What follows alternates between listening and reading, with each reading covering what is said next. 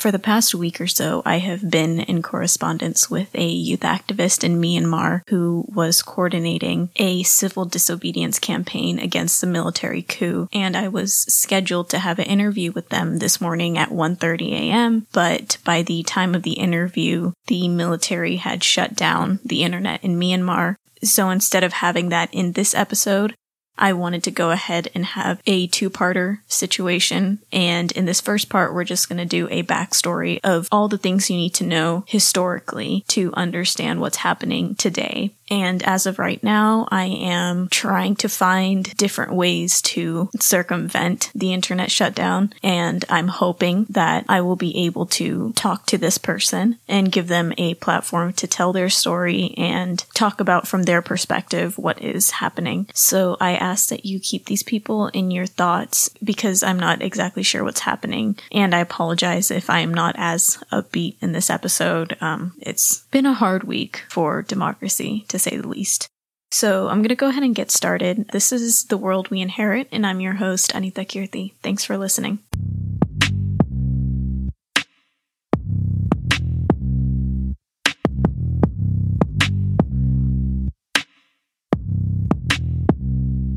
Okay, so let's start at the relative beginning when Myanmar got independence from the British in 1948. So, following independence, there were a few attempts at governance for 14 years, so until 1962, when the military finally took control of the country. And this military control lasted from 1962 to 2011. So until very recently, but that period of time was not a uneventful one. There were several movements for democracy, each of which was aggressively shut down. In some instances, thousands of people were killed by the military. And as a result of suppressing pro democracy movements, the country became almost a pariah in the international community. It was hit with sanctions and international condemnation. All of that to say that the military control of the country from 1962 to 2011 did not happen without pushback internally and externally. So before we move on to why the military control ended in 2011, there was a particular instance which is going to be important for later in the story that happened in 1990 when the military decided to have elections within the country. And during those elections, a newly formed political party called the National League of Democracy won 82% of parliamentary seats. And the leader of the National League of Democracy, or the NLD, was Aung San Suu Kyi. So after winning by a landslide, the military refused to allow them to convene, and they took Aung San Suu Kyi and put her under house arrest. And it was during this point in time that she rose to global prominence because she was this icon for democracy that was being silenced. So in 1991, she wins the Nobel Peace Prize and she becomes beloved by Western democracies who also end up putting international sanctions on Myanmar after she was arrested. So keep her in the back of your mind because she is very important for the rest of the story. So let's go back to 2011. What happened? In the years leading up, the military decided to start democratizing the country. Now, there are a lot of theories as to why they decided to do this, and I'm not going to get into all of that. Just know that the military decides that they're going to liberalize the country and move towards democracy. So in the year of 2011, they give amnesty to political prisoners. They release Suu Kyi they relax press censorship, so they're moving towards a more democratic government. And to encourage them, a lot of nations ease sanctions. The US Secretary of State at the time, Hillary Clinton, goes to Myanmar. And this sounds almost miraculous, right? That this military is willfully giving up their power and moving towards a democracy. As you would expect, there is a hitch. In the Constitution, that is rewritten to be more democratic, the military reserves a quarter of the seats of both houses of the parliament, so 25%, so they maintain power over any constitutional changes. So the Constitution cannot be amended without them. They also write in that the ministries of defense, home, and border affairs all need to be headed by military appointees. And even beyond the constitution, in the economy of Myanmar, there is a web of companies that exist in many industries that are controlled by the armed forces. So even though on the face of it, it appears to become a democracy, the military has maintained a significant amount of control both in the economy and in the government.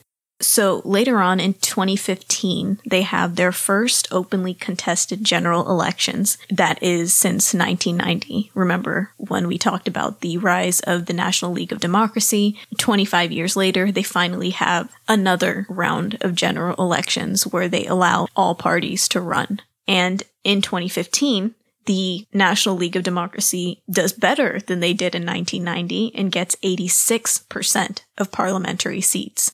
And Suu Kyi becomes Myanmar's foreign minister and their de facto civilian leader, so kind of like their prime minister. So in 2015, Myanmar peaks. The people of Myanmar, as well as nations across the world, are all hopeful that the 2015 general elections is an indication of a successful transition from military rule to democracy. And I said peak for a reason because the following years you start to see a devolution of what seemed to be this miraculous transformation of the country.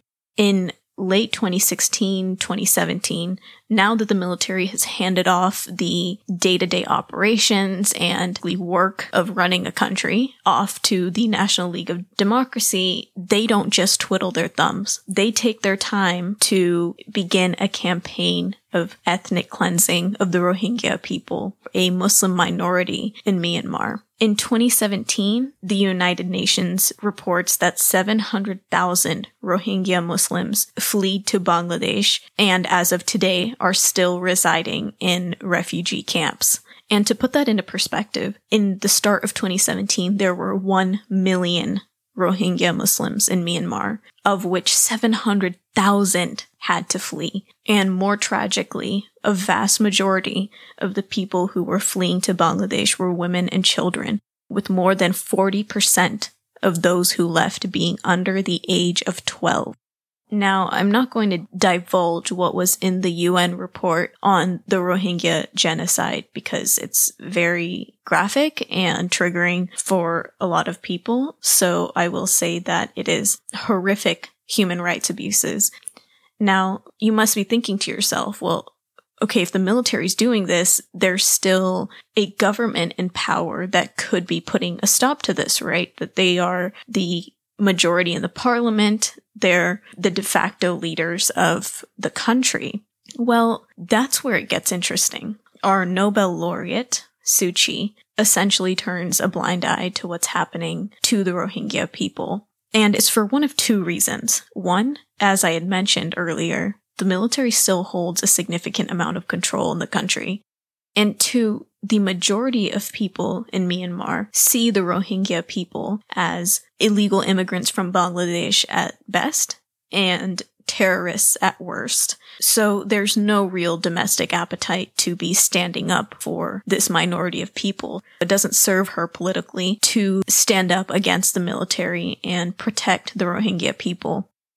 And if you think some kind of international condemnation will make her change her tune, it does not. A case was heard in 2019 in the International Court of Justice on the Rohingya genocide. And Suu Kyi actually testifies and throughout her statement, she refuses to even say the word Rohingya and essentially says that there may have been excessive use of force, but that's a domestic problem, and the military was only acting against a terrorist group now that we've seen both the rise and fall of Suu Kyi, let's fast forward to the general elections of last year in November of 2020.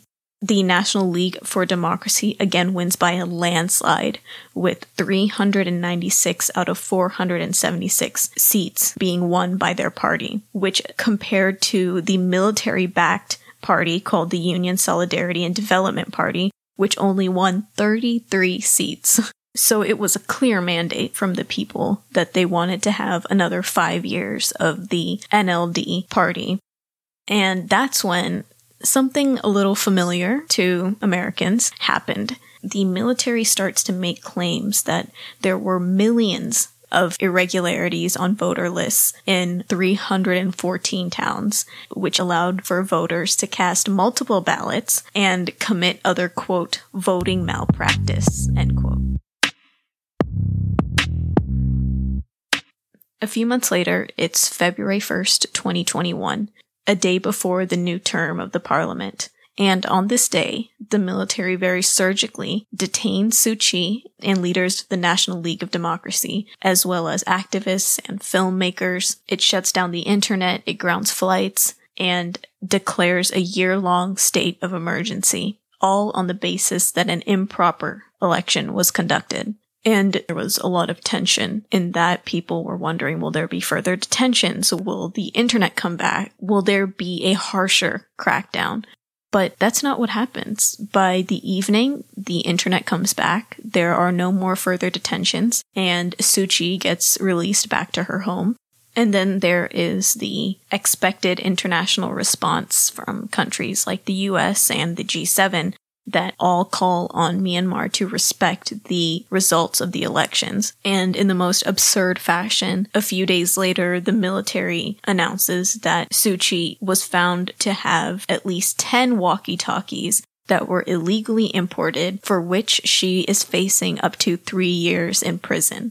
And according to reporting, in the days following, some people took down their National League for Democracy flags. Others did small acts of civil disobedience, like banging pots and pans or honking their horns to protest the coup. There were some healthcare workers that, that walked off the job for the day. And how the people responded is the missing piece that I would like to have our guest speak more on in part two but it seems as though the agitation on social media prompted the military to shut down the internet completely.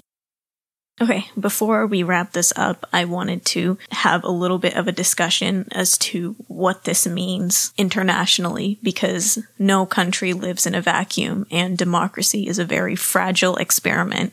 So the fall of democracy in one country affects really everyone. First, I want to address that this is horrendous for the ongoing genocide of the Rohingya people because the military now has full control of the country. And two, the backsliding of the Myanmar democracy is part of what experts refer to as a larger wave of autocratization which has been happening since 1994 and has been gaining momentum in recent years. And you can see that in countries like Brazil, India, Turkey, and the United States, some of the most populous countries and two shared characteristics amongst these countries that are experiencing this backslide is rising authoritarianism and right wing populist groups winning elections. And to say the obvious, that is seen with the rise of Donald Trump in the United States, with the rise of Modi in India, and the rise of Bolsonaro in Brazil. So to see Myanmar join this group of countries is troubling because in the past few years, it had been seen as one of the few countries that were moving closer to democracy, especially in Asia when you're seeing countries like Cambodia and Thailand that have reverted to authoritarianism and the Philippines, which has recently seen an increase in authoritarian populism, and a huge democracy like India that is experiencing a rise in authoritarianism. So on both the regional and global level, the devolution of democracy in Myanmar points to a troubling future for democratic values that many of us hold very dear. Okay, so that is all of the historical and international context that you need to know before you hear the story of our guest in part two. Again, please keep the safety of the Myanmar people in your thoughts and prayers. I'm hoping that we will be able to speak to this young activist and hear their story. That is it for today. Please make sure to subscribe. This is The World We Inherit, and I'm your host, Anita Kirti. Thanks for listening.